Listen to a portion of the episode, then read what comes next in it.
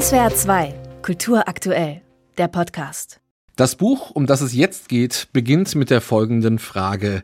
Darf man über Wladimir Putin lachen? Ja, natürlich, hätte man vor dem Ukraine-Krieg wahrscheinlich gesagt, ohne zu zögern. Anlass dazu hat er ja genug geliefert mit seinen Fotos halbnackt auf einem Pferd reitend oder auch ganz klein am Ende eines übergroßen Konferenztisches sitzend. Und nun, nach anderthalb Jahren Krieg mit Millionen Vertriebenen, Folter, Mord und vom russischen Staat geraubten Kindern, da bleibt manchem das Lachen eher im Hals stecken. Aber jetzt erst recht, sagt der Autor Gerhard Henschel und legt einen Satireband vor mit dem Titel Putins nutzlose Idioten, die schlechtesten Fälschungen des russischen Geheimdienstes. Herr Henschel, ich grüße Sie und schicke gleich die erste Frage mit. Warum wird bei uns über Wladimir Putin zu wenig gelacht? Ich weiß gar nicht, ob zu wenig gelacht wird, nur grundsätzlich halte ich es natürlich für erlaubt, äh, über Tyrannen zu lachen. Das wäre ja noch schöner, wenn das nicht gestattet wäre, ohne dass man sie deswegen verharmlosen müsste. Ein Land, in dem über Putin vermutlich gar nicht gelacht wird, dürfte ja Russland selbst sein. Ist Lachen auch ich glaube, immer. Ich, ich glaube, da wird sehr viel über ihn gelacht, wenn auch wahrscheinlich eher im Keller. Okay, also auch im abhörsicheren Keller wahrscheinlich dann, oder? Vermutlich, ja. Ist Lachen auch immer ein Ausdruck von Freiheit, von Demokratie? Es hat natürlich was Befreiendes, sicherlich. Das wird es auch für die Leute gehabt haben, die im sogenannten Dritten Reich einander Hitlerwitze erzählt haben ich glaube sogar in Nordkorea kursieren im Untergrund hervorragende Kim Jong-un-Witze, die wir leider alle nicht kennen. In einem Fall, den Sie im Buch ja beschreiben, haben mutmaßliche russische Agenten Flugblätter von einem Supermarkt verteilt, mit denen der Supermarkt seine Kunden angeblich warnt.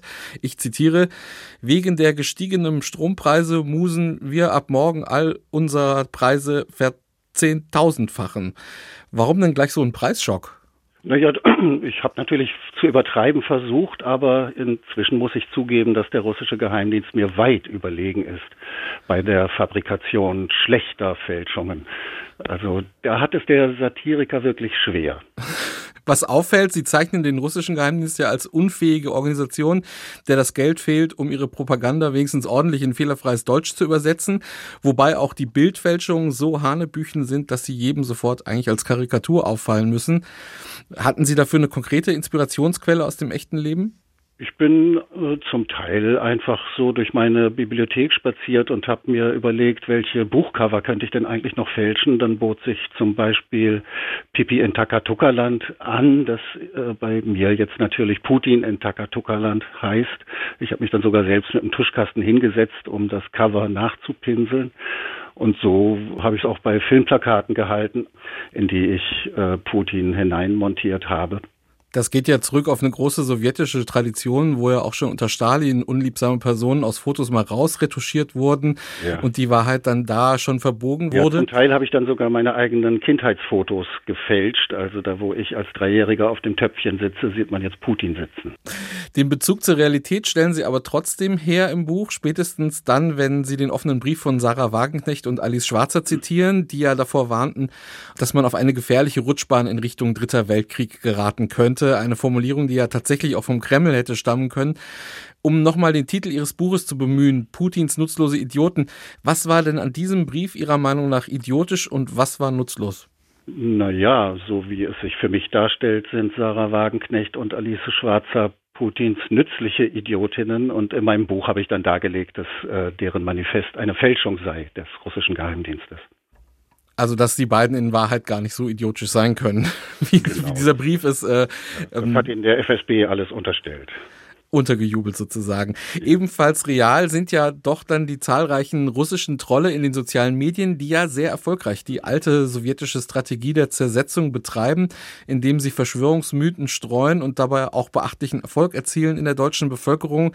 Gefühlt hat ja jede und jeder Verwandte oder Bekannte, die noch die haarsträubendste Unwahrheit für bare Münze nehmen. Ist Ihr Buch jetzt auch eine Reaktion auf diese Entwicklung?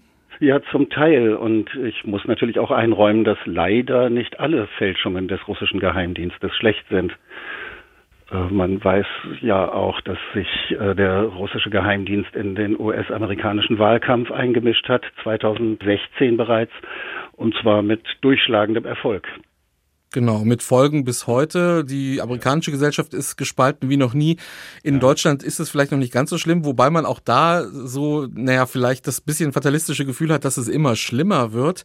Ähm, ich komme nochmal auf das Lachen über Putin zurück. Wie mächtig ist denn Ihrer Meinung nach das Lachen an sich? Könnte es ein Szenario geben, in dem eine unerschrockene Gesellschaft Putin einfach aus der Welt hinauslacht? Ich fürchte, ganz so einfach wird es wahrscheinlich nicht. Mal sehen, wie es also, weitergeht. Das heißt also, so wie in des Kaisers neue Kleider, ihnen der Lächerlichkeit preiszugeben, dafür hat er dann doch zu viel Macht. Ja, das ausgelacht werden trägt natürlich mit zum Machtschwund bei. Das ist sicher richtig. Aber ich kann nicht in die Zukunft schauen. Putins nutzlose Idioten, die schlechtesten Fälschungen des russischen Geheimdienstes, ist erschienen bei Hoffmann und Kampe und darüber gesprochen habe ich mit dem Autoren Gerhard Henschel. Vielen Dank für das Gespräch, Herr Henschel. Gern geschehen. SWR 2 Kultur aktuell. Überall, wo es Podcasts gibt.